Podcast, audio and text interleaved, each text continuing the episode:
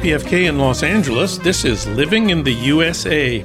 I'm Jon Wiener, talking about politics, thinking about the left. Later in the hour, what comes after a ceasefire in Gaza? D.D. Guttenplan, editor of The Nation, will comment. Also, the Trump years are not the only time American democracy has been threatened. The World War I years, when Woodrow Wilson was president, were another. That's what Adam Hochschild argues his book, American Midnight The Great War, A Violent Peace in Democracy's Forgotten Crisis, is out now in paperback. But now it's time for what Naomi Klein calls a beacon of light in these shadow filled days. Victory for the United Auto Workers in their strike against the big three automakers, GM, Ford, and Stellantis.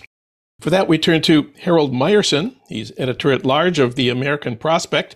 We reached him today in our nation's capital. Harold, welcome back. Always good to be here, John. So, this comes after 8,700 members of the United Auto Workers have been on strike for six weeks. It's the longest U.S. auto strike in 25 years.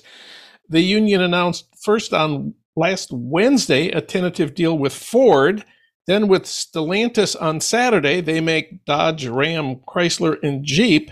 And then on Monday morning, we got the news that the last of the big three, GM, had also agreed to a tentative contract. The union started out asking for a 40% raise and several other other big things. What's in the deals that are now being voted on by union members? Well, a lot is in the deals. And in, in some ways, what you see in the deals is the restoration of the historic UAW contract of 1950, which created some things that have vanished in recent decades but are now back, and in some ways that, that go beyond that. So let, let me run through the particulars. First, in general, there is a 25% raise over the four year, eight month uh, duration of these contracts. But it's really more than that because they, the UAW got the COLA, the cost of living adjustment, reinstated after it uh, dropped out of these contracts around about the time of the bank collapse and uh, ensuing recession of 2008. And so when you factor that in, for the average UAW member at the, these three companies, the, the raise it really comes to about 30% and perhaps more. It depends on the rate of inflation. So it's really about a 30% raise, but it's not uniformly a 30% raise. In the spirit of solidarity, which not every union can accomplish, it is a much higher raise for the lower paid workers, for wa- workers who are on a lower pay scale and it also makes temp workers permanent workers. Uh, as soon as the contracts are ratified by the rank and file, they shift that status. And if there are new temps hired, they become permanent after nine months.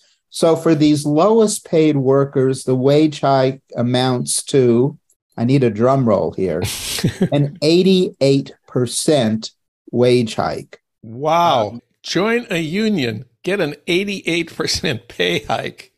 I think that is the most sort of mind boggling whoa. There are bonuses. There's a $5,000 bonus to workers once the contract is ratified. There are increases uh, to the company's contributions to 401ks. And then two other, uh, I think, really significant things. Uh, the, the union will now has a right, without violating the contract, it's in the contract that it has a right to strike anytime there are future plant closures. That is kind of a victory uh, of your defensive strategy. But there is a victory on the offensive strategy as well, which is that we don't have the details on uh, all of this, but it appears that the deal that had been previously agreed to at General Motors about uh, extending union membership to uh, workers at the uh, joint venture battery factories some version of that is a feature of uh, uh, the Ford and probably the Stellantis contract as well. Also, some increases in pay to re- existing retirees. You know, this is a victory for UAW members past, present, and future.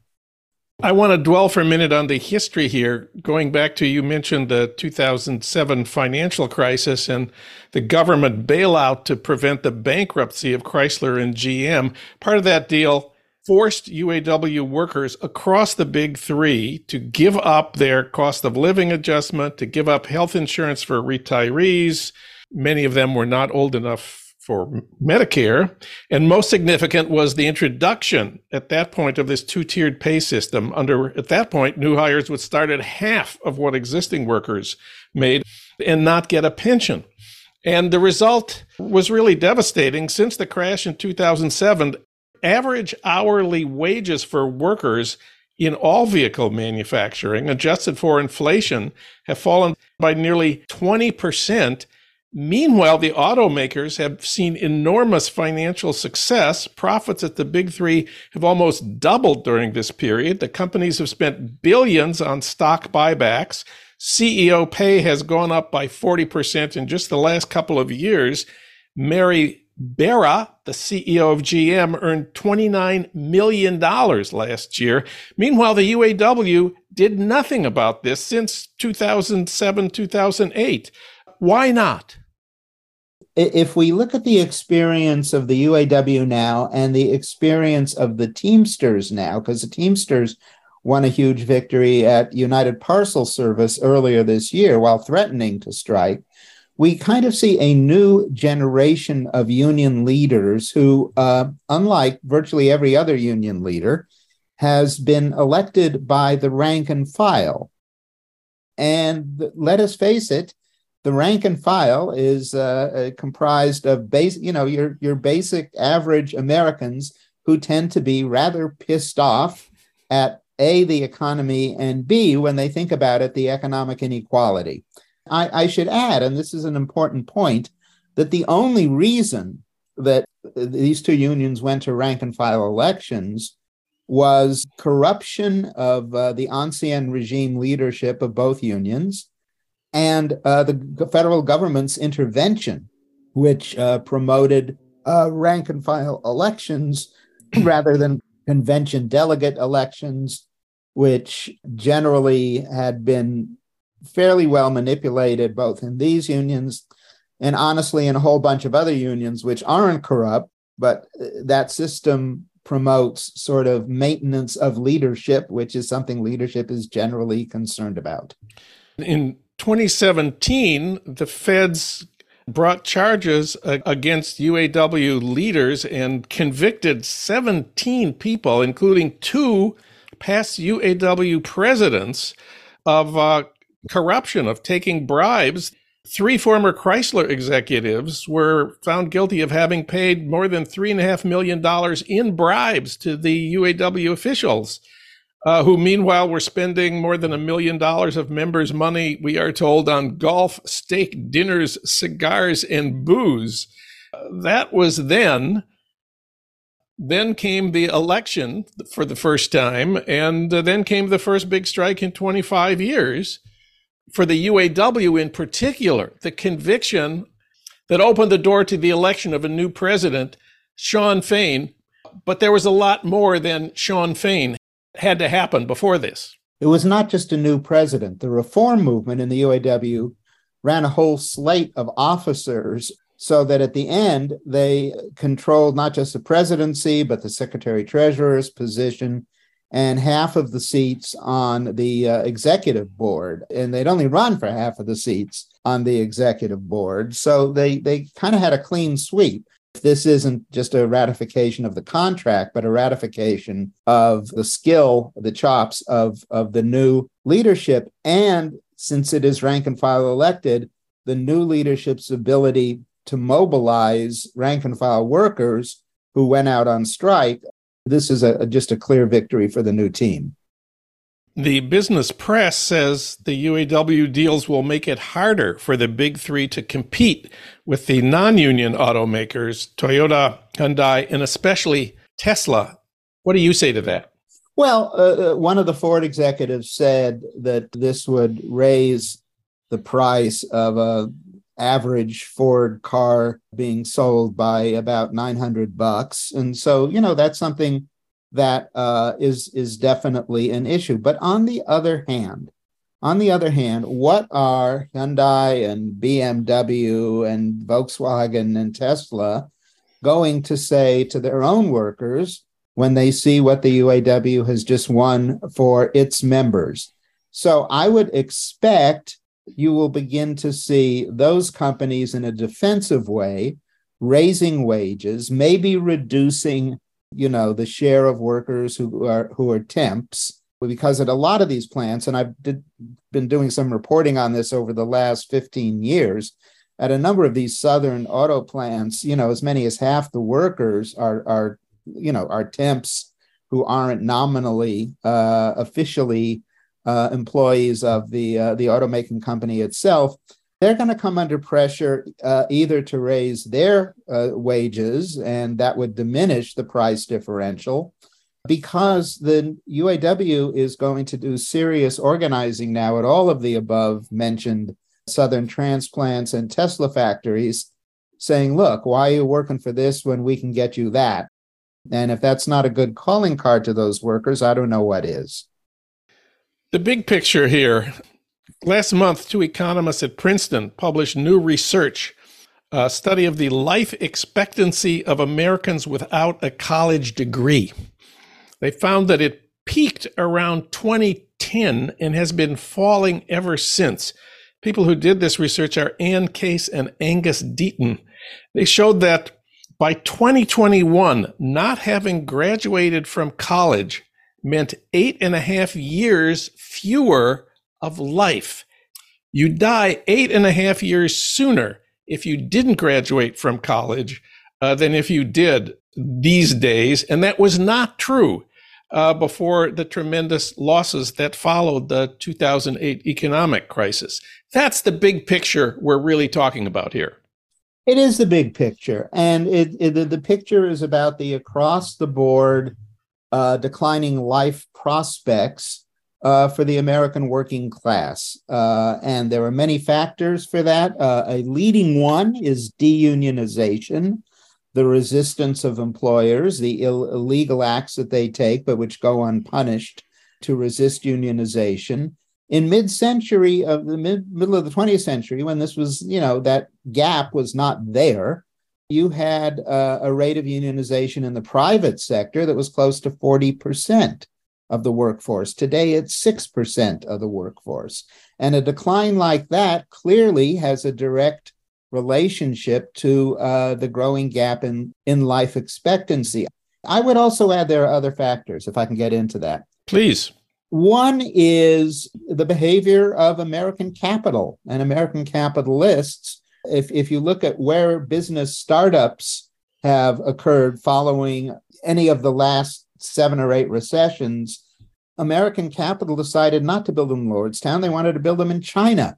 Hmm. uh, and they did. That led to the abandonment of much of the Midwest and, and, and other places that it had institutions like these factories as their economic anchors. They lost their anchors and they're they're paying in shorter lives.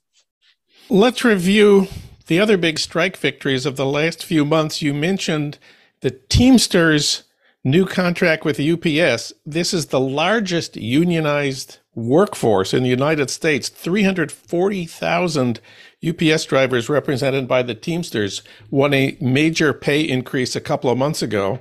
Then we had the largest healthcare strike in the history of the United States last month. 75,000 members uh, of a union alliance at Kaiser hospitals in several states won a 21% wage increase over four years. And in California, the minimum wage in healthcare at Kaiser and also by government action will be $25 an hour, $23 in other states. I should add that California had raised the minimum wage for hospital and clinic support staff to $25, but that is to be phased in over quite a number of years, whereas the Union Alliance at Kaiser Permanente got it raised to $25 in, just a couple of months from now. No, no phase in required. So again, unionization made a major difference. Let me just underline here support staff. This is not the, the nurses and the doctors. This is the, the housekeepers, the food service workers, the assistants, the technicians, uh, the people who answer the phones. This is a union coalition led by the SEIU Service Employees Union. Of course, we had the victory of the Hollywood Writers Strike, the Writers Guild of America, still on strike. The, I think the biggest strike going on right now is 165,000 film and TV actors members of SAG AFTRA. The studios and the streamers over this past weekend said they were optimistic about an imminent settlement the union has not said that. And as of today, we're speaking on Monday morning, the picket lines are up at Disney, Fox, Sony, and all, all the other places. What do we know about the prospects of settling the actor strike? It, it's not really clear. Now, I would have to assume that the deal that the screenwriters won on uh, compensation for streaming is pretty much agreed to among the actors in the studios. I would think that AI may be posing more of a conundrum there. Envision a, a movie screen uh, one shot in which, you know, the star is standing uh, in the front of the screen and 200 people are standing uh, in the back. And uh, the studios would like those 200 people not to be actual, real breathing people, but AI simulations of uh, real breathing people, and the guild is holding out for actual humans. And uh, you know, I, I, I think that may be one of the real stumbling blocks uh, for the for the SAG strike. And you know, it it portends um, what will be, you know, an ongoing issue uh, about replacement of humans by technology, uh, which has long been an issue in labor uh, disputes, but AI guarantees that it will continue to be and maybe a heightened one. And one more a big victory for workers at the happiest place on earth, Disneyland. 25,000 Disneyland workers, it looks like, will get a significant pay hike as a result of the California Appeals Court rejecting the Disney company's effort to get them out from under a new minimum wage referendum that was passed by the voters of Anaheim a couple of years ago that applied to uh, resort workers in the city of Anaheim. Disney claimed somehow this did not apply to them, even though Disneyland is in Anaheim. This was the voters of Anaheim. This is a slightly different tactic. Although the workers in Disneyland are represented by unions, several different unions, instead of a strike, they proposed and got the voters to vote on a minimum wage law for their industry. Minimum wage referenda have done very well in America in the last oh, few they, years. They have almost invariably passed when they've been put before voters, including voters in the reddest of red states.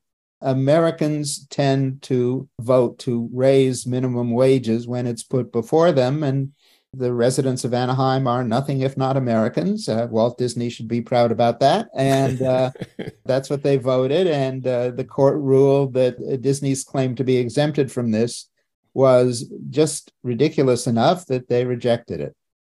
So, the happiest place on earth is going to get a little happier as a result of this.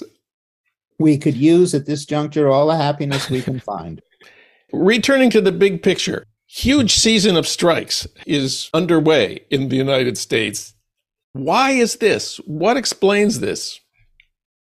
Well, as I said with the UAW and the Teamsters, some of that is because in these two historically major unions, uh, they became more vehicles for rank and file militants.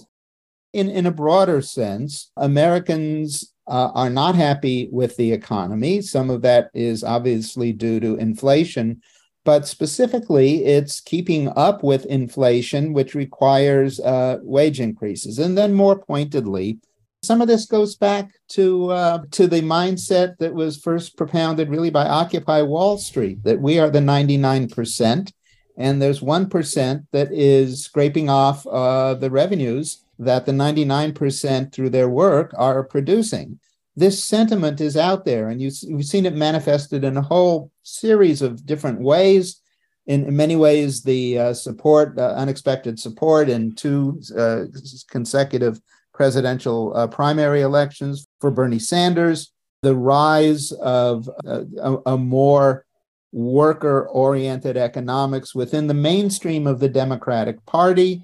If you look at who uh, are the economic officials in the Biden administration, in the Labor Department, at the NLRB, in the uh, President's Council of Economic Advisors, you really pretty much have a collection of social democrats, which is a first. So it, it's really a shift in the zeitgeist that we're now be- beginning to see rewards from that uh, in uh, in direct relationships between workers and employers. And one more element in that shift of the zeitgeist that you pointed to, the COVID pandemic and the great resignation, where lots of people didn't go to work and then concluded to hell with it. And others had to go to work, couldn't stop. That's the Teamsters, uh, the healthcare workers. I think that also played a role in this shift of the zeitgeist. It did. It did. And the fact that the Biden administration provided the financial aid so we did not go into, in, into a lasting recession uh, during the COVID period created a job market which is tight. And that always helps workers bargaining, uh, particularly if they're in a union. But even if they're not in a union, we have seen wage increases that are the result in part of a tight labor market. You know, since the $1.9 trillion uh, American Rescue Act that the Biden administration and the Democratic Congress enacted shortly after taking power in 2021, that was pretty much along party lines. So, really, the I think the shift of the Democratic Party to the left has been a really crucial factor in what we're seeing. That hot labor summer is one of the very welcome byproducts of that. Harold Meyerson, he's editor at large of the American Prospect. Harold, thanks for talking with us today. Great to be here, John.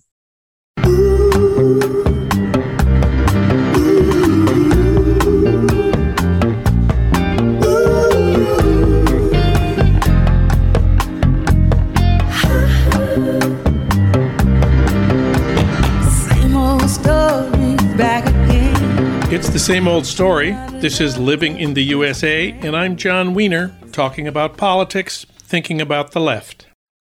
A ceasefire in Gaza is just the first step. For that, we turn to D.D. Guttenplan. He's editor of The Nation, where you can find his editorial with that title. His books include American Radical The Life and Times of I.F. Stone, also The Nation, a biography. And he's also producer of the documentary film Edward Said, The Last Interview. You can see this documentary on YouTube. We reached him today at the magazine offices in Manhattan. Don, welcome back. Great to be back, John. Well, we're recording this on Tuesday, October 31st. Israel has killed at least 8,300 Palestinians in Gaza, according to the Gaza Health Ministry as of today.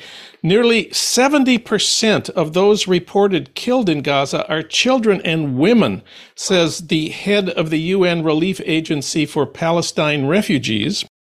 The UN Humanitarian Office says more than 1.4 million people in Gaza have now been internally displaced that's more than half of Gaza's population. Meanwhile, in Israel, the toll from the Hamas attacks on October 7th has reached 1,300 dead, at least 3,300 wounded. 240 hostages are being held right now in Gaza, according to the IDF. And today, of course, Israel's invasion of Gaza is underway, which, of course, is killing lots more Palestinians. And U.S. Secretary of State Antony Blinken has restated the Biden administration's position that now is not the time for a ceasefire. You open your editorial for The Nation by declaring condemning the slaughter should be the easy part, but remind us what some people did instead of condemning the slaughter.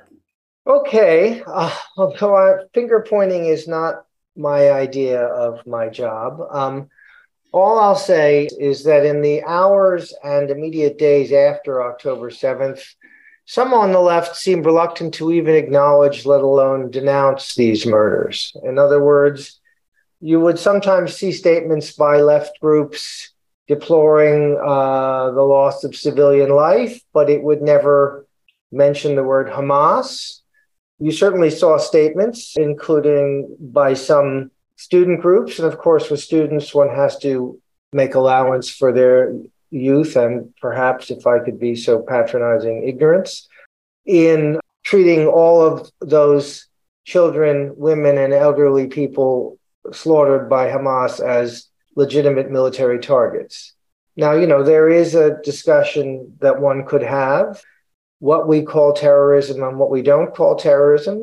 But it seemed to me, particularly, and I say this as someone who you know, my job is to take responsibility for every word the nation publishes. While the blood was still wet, uh, the south of Israel, it seemed particularly appalling to me to not allow for empathy and to not recognize that this was a catastrophe for Israeli citizens, just as the murder from the air by the Israeli Defense Forces over the weeks since has been a catastrophe for Palestinians.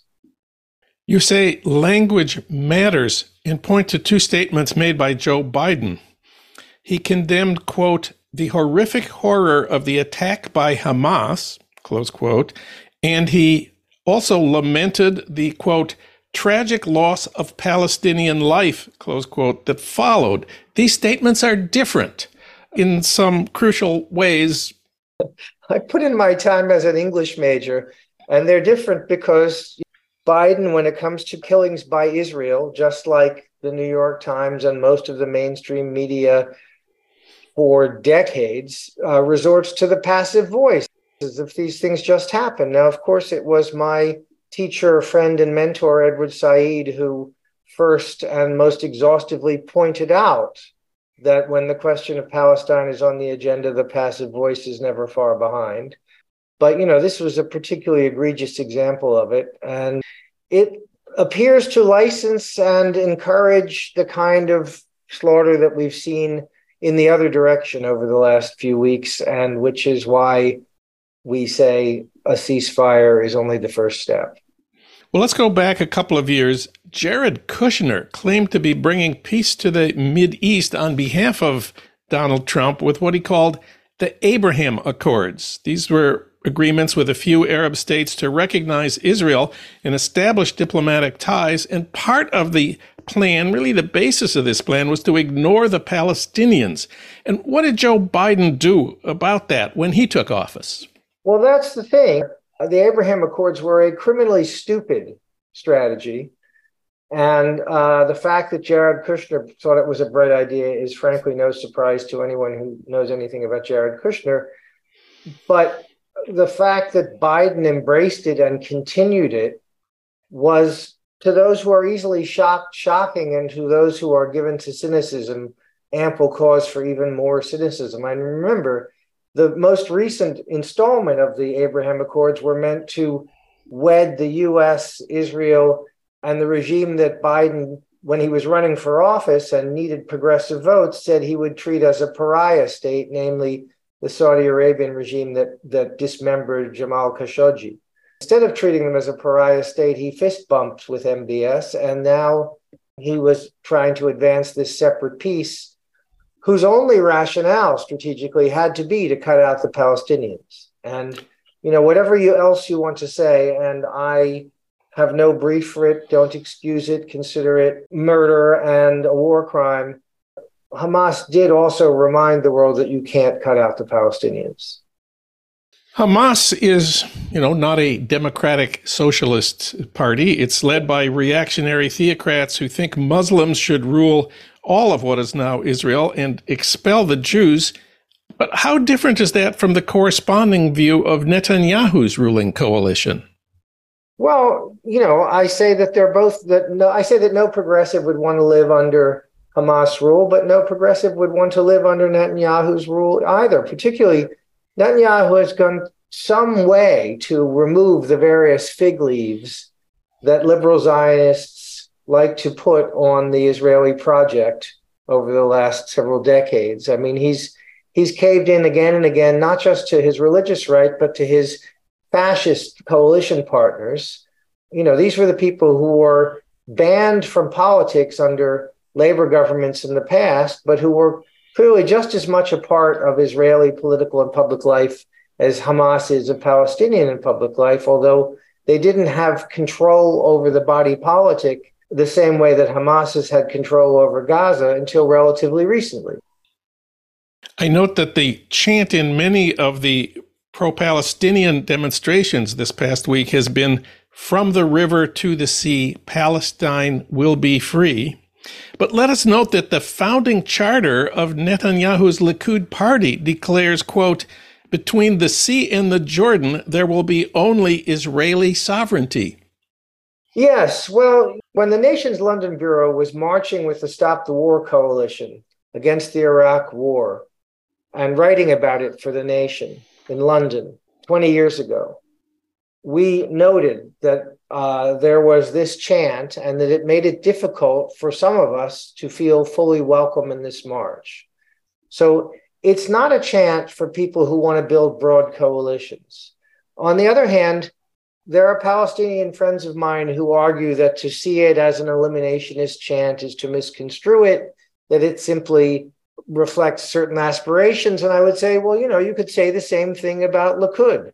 I mean, in the end, and how you get to the end is one question and how long you take to the end is another to get to the end is another question and how many bodies you pile up on the way to getting to the end is a third and at this point probably the most important question but in the end the two peoples are going to have to share the land. That is the only peaceful and just resolution.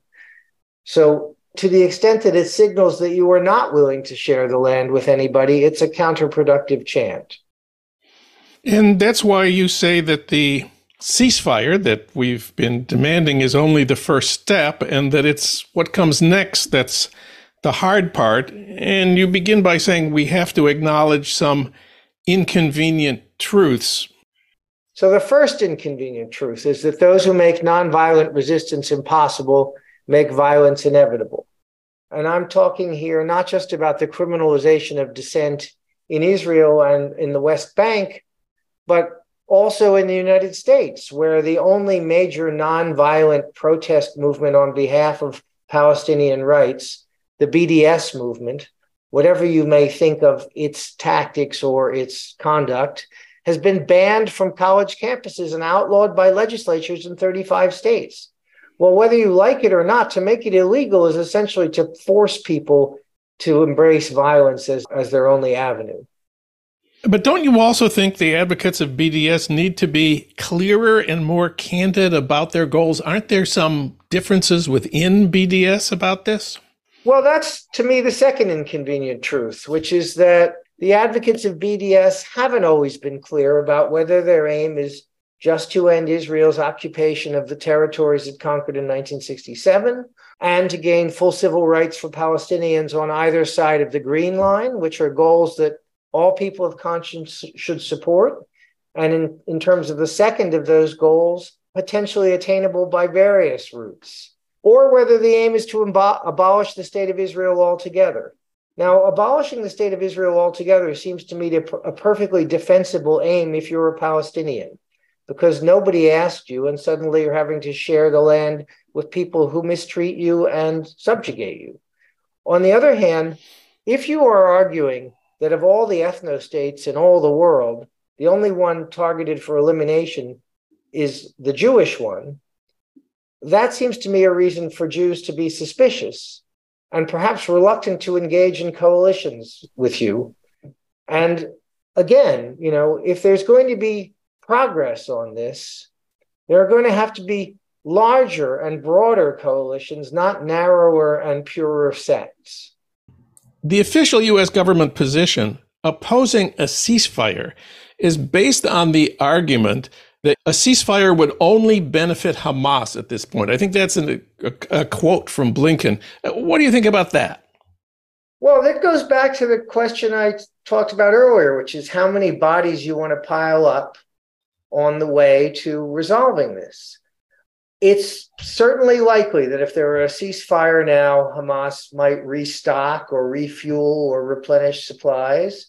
Uh, you know, on the other hand, the Israeli forces could get some sleep, but that's not really the point. The point is that every dead civilian on either side that you add to the horrendous body count that has already accumulated does absolutely nothing except make it more difficult to get to the path to peace.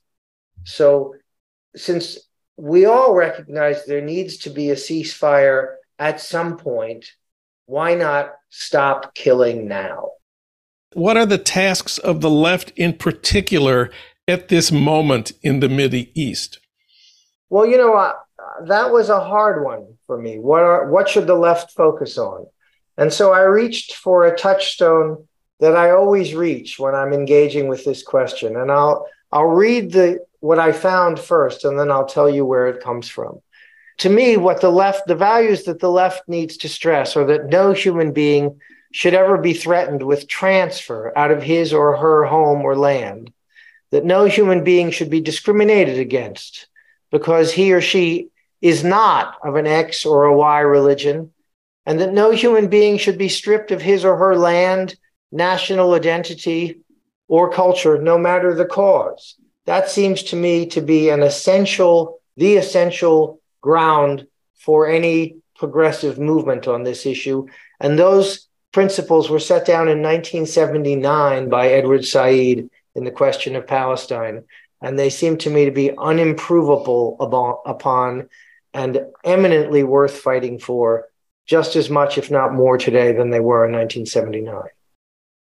The path to peace and justice may seem impossible to detect right now, but there is, as the Israelis like to say, no alternative. That's from Don Guttenplan in his editorial, A Ceasefire in Gaza is Just the First Step. It's the lead editorial in the new magazine. You can read it at thenation.com. Don, thanks for talking with us today. Thanks, John.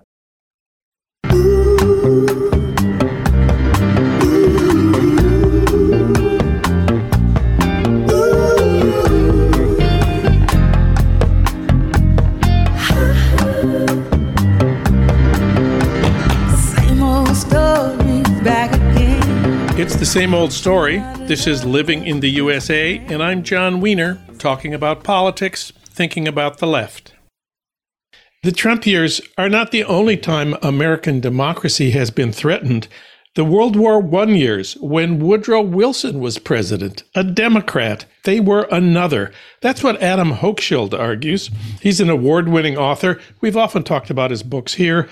They include the classic King Leopold's Ghost. It's about colonialism in the Congo, Spain in Our Hearts about the Spanish Civil War, and Bury the Chains about how a small group of people started the movement that ended slavery in the British Empire.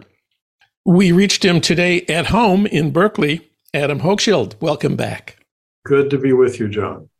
Well, your book is titled American Midnight. For a lot of Americans, that phrase would seem to refer to the Trump years, particularly January 6th. So let's compare and contrast the darkness of the Trump years with the period you deal with, the World War I era, the presidency of Woodrow Wilson. Of course, let's acknowledge at the outset that Wilson did not try to overturn a presidential election. He did not call for an armed mob to attack the Capitol.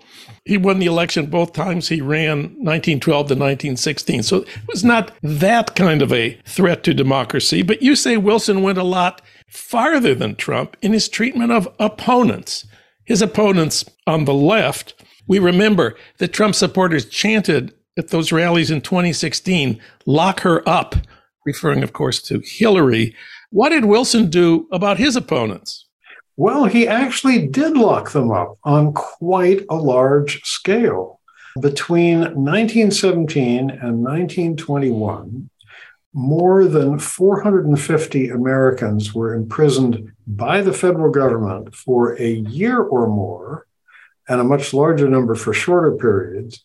And an at least equal number were imprisoned by state governments for a year or more, and larger numbers for shorter periods, solely for things they wrote or said.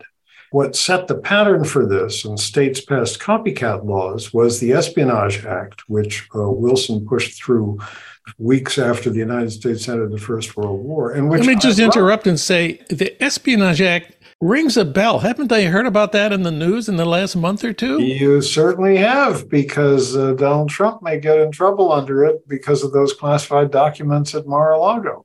The Espionage Act is still there. It's been considerably amended. But at the time, uh, 1917, for the next few years, it was extremely stringent, basically allowed the government to put people in jail for things that they said or wrote that were deemed to be unpatriotic at this time that America was at war. And Wilson locked up a number of his opponents, the most prominent of whom was Eugene Debs, the uh, at that time four time socialist candidate for president, who won 6% of the popular vote in 1912 and who was sent to jail for a very eloquent speech he gave saying that the US uh, should think twice about entering the First World War. And he was still in jail in November 1920 when he won more than 900,000 votes for president as a convict. Mm. So locking up uh, Debs in 1919 would be sort of like what locking up Bernie Sanders today. Is that a reasonable parallel? That's right. I think it is a reasonable parallel. And what exactly was the crime, the act that counted as a violation of the Espionage Act?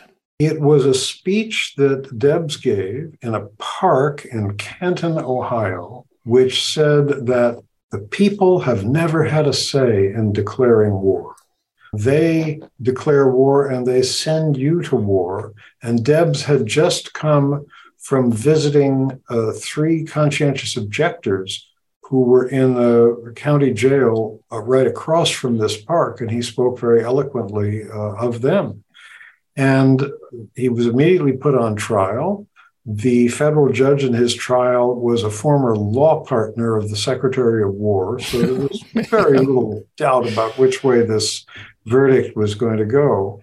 And it was at that trial that Debs made his very eloquent uh, speech, which ends, you know, while there is a working class I am of it. While there is a man in prison, I am not free. And he was sentenced to 10 years. And uh, he served more than three of them. And then finally, by that time, the Red Scare had relented. Warren Harding was president, and Harding released him from jail, uh, invited him to visit in Washington on his way home from prison. And as he came out of the White House after that visit, Deb said to reporters, I've run for the White House five times, but this is the first time I've ever gotten here. you know, Warren Harding, we are taught that uh, Warren Harding was one of our worst presidents. But what was it he said about Debs? You quote an amazing line in your book that I'd never seen before. He said off the record, Debs was right about the war. We never should have gotten involved in it.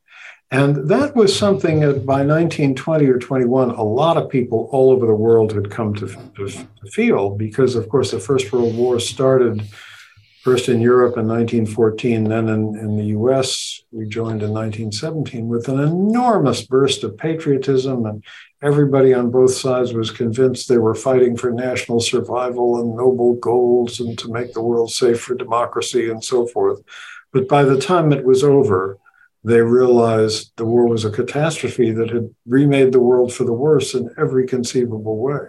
So we've said that Wilson exceeded Donald Trump by jailing hundreds of his opponents, including the presidential candidate of the Socialist Party, for things they said or wrote. And what about newspapers or magazines that criticized Wilson? During this time, starting uh, with the Espionage Act, which went into effect weeks after the US declared war in uh, April 1917, roughly 75 newspapers and magazines were forced out of business because the Espionage Act gave the Postmaster General, who was a truly terrible man, Albert Burleson of Texas, the power to declare a publication unmailable And at that time, you know, daily newspapers, the mainstream daily press, you know, was sold on street corners and distributed by newspaper carriers. They were not affected by this, but for weeklies, monthlies, journals of opinion, and most of the country's foreign language press, it had to go through the mail. There was no other means of transmission. And you know, Burleson, in addition to forcing 75 publications to close, banned hundreds of specific specific issues uh, of additional ones. Trump campaigned on an anti-immigrant platform promising to keep out immigrants from Mexico and to deny admission to the United States of Muslim uh, immigrants. How did Wilson compare with that? Well, when you roll back the clock a century, you see in this country, uh, there has always been, really, in the United States, a struggle going on between people whose ancestors got here a bit earlier and people who are coming later. And today it's, you know, p- between people whose ancestors got here, you know, two or three generations ago and newcomers who are, of course, more likely to be from Latin America. Uh, back then, there was no immigration to speak of from Latin America, but there were an awful lot of new people arriving from Southern and Eastern Europe, primarily Jews, Poles, and Italians. And the people who'd been here for a couple of generations were almost entirely of Anglo Saxon stock, like Wilson himself. And in their eyes, Jews, Poles, and Italians had not yet, so to speak, become white. So all of their anti immigration fervor was concentrated on these newcomers from Southern and Eastern Europe.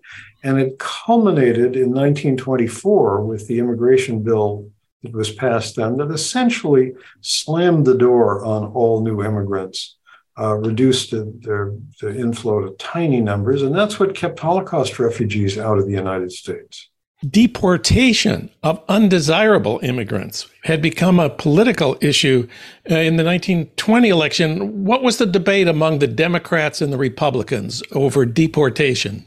Well, the interesting thing is that right up to the very last minute, to the nominating conventions, the leading Republican candidate, General Leonard Wood, a big blood and thunder general, and the leading Democratic candidate, A. Mitchell Palmer, who was Wilson's attorney general, were trying to outdo each other in their promises to deport troublemakers from the US.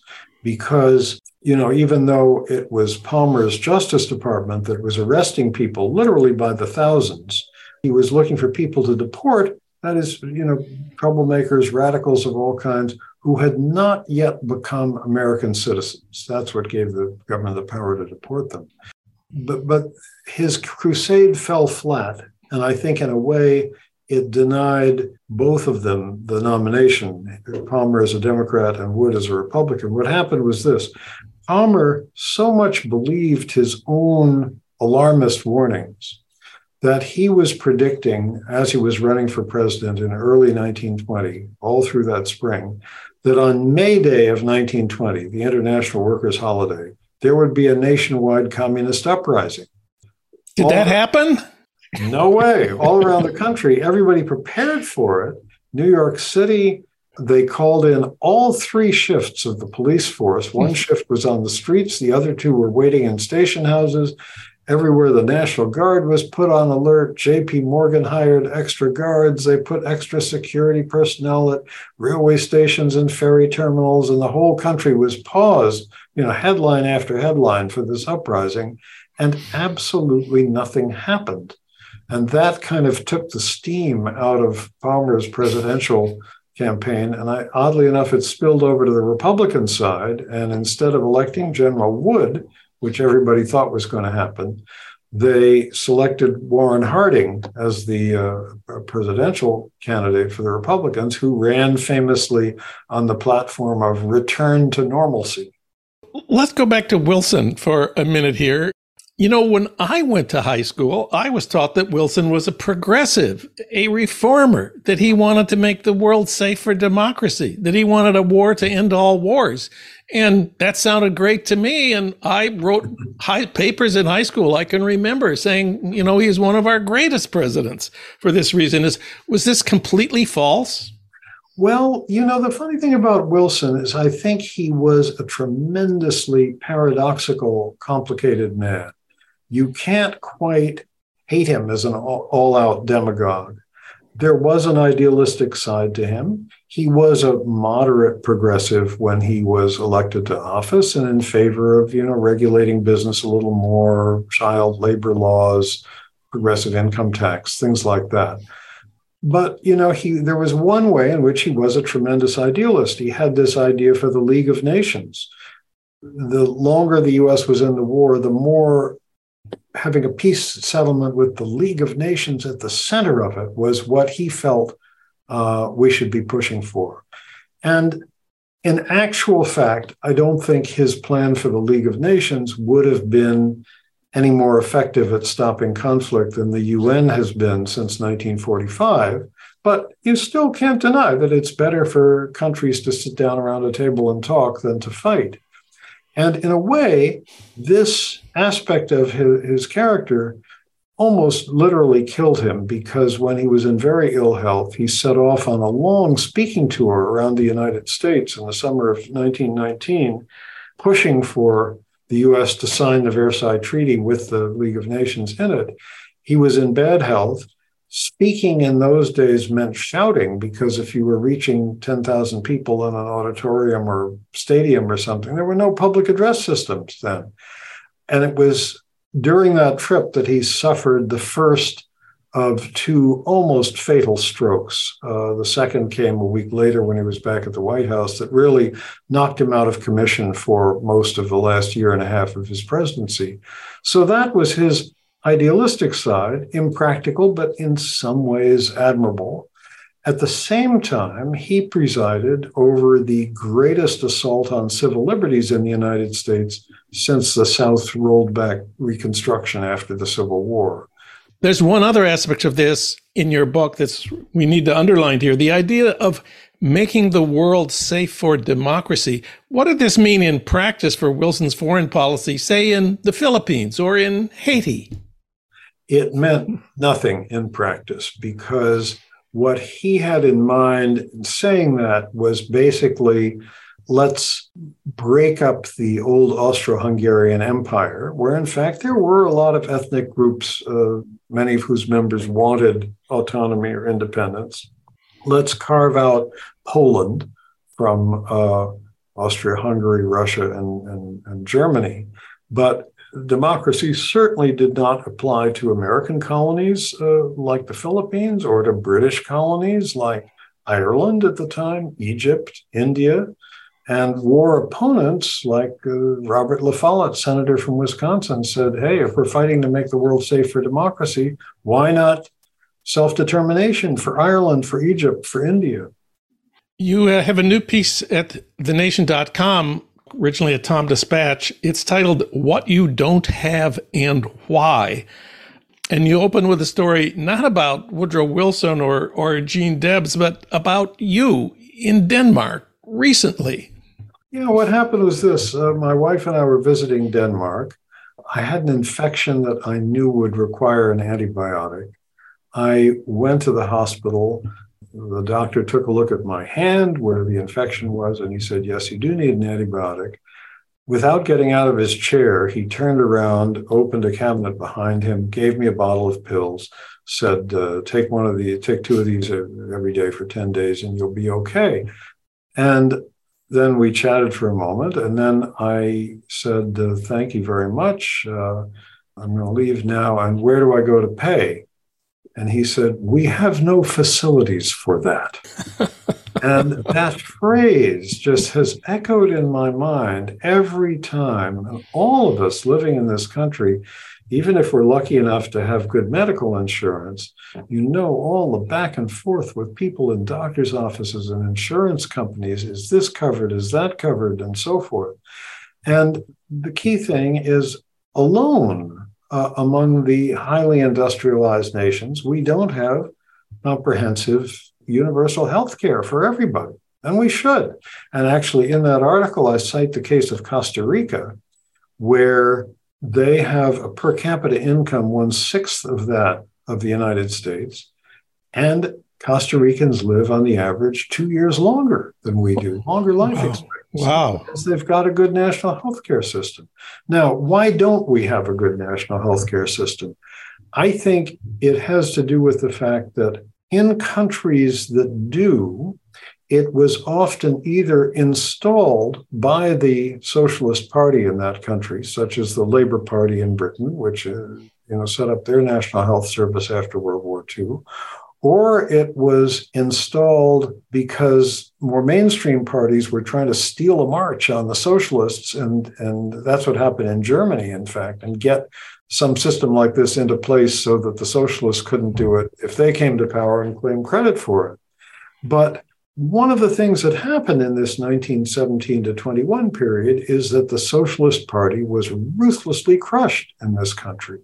Now, they never would have been as strong a force as they've been in many European countries, but they still were a real power in American politics. 6% of the presidential vote in 1912, more than a thousand elected socialist officials around the country, members of state legislatures, city councils, and so forth.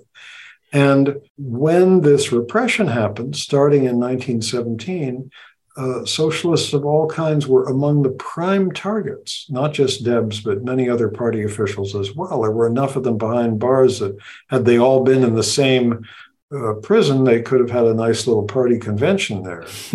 and the the period left that party crushed and, you know, these were the sorts of people who at that time talked about doing things like having a national healthcare system, having old age pensions, which finally came into effect with Social Security, but not to 25 years later.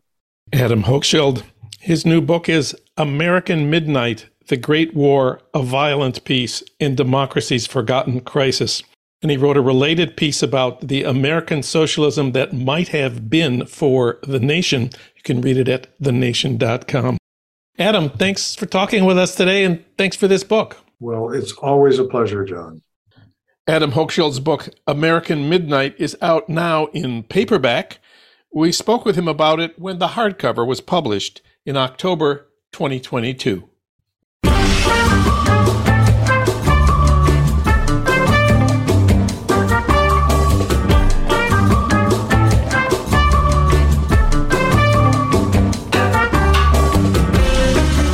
That's it for today's Living in the USA. Our social media maven is Renee Reynolds. KPFK's programming traffic director is Matt Perez. Thanks as always to Ry Cooder for our theme music Mambo Sinuendo. Living in the USA is recorded and produced at our Blythe Avenue studios in Los Angeles. If you miss part of this show or any of our recent shows, you can listen online anytime you want at livingintheusapod.com. I'm Jon Wiener. We'll be back next week talking about politics, thinking about the left, and living in the USA.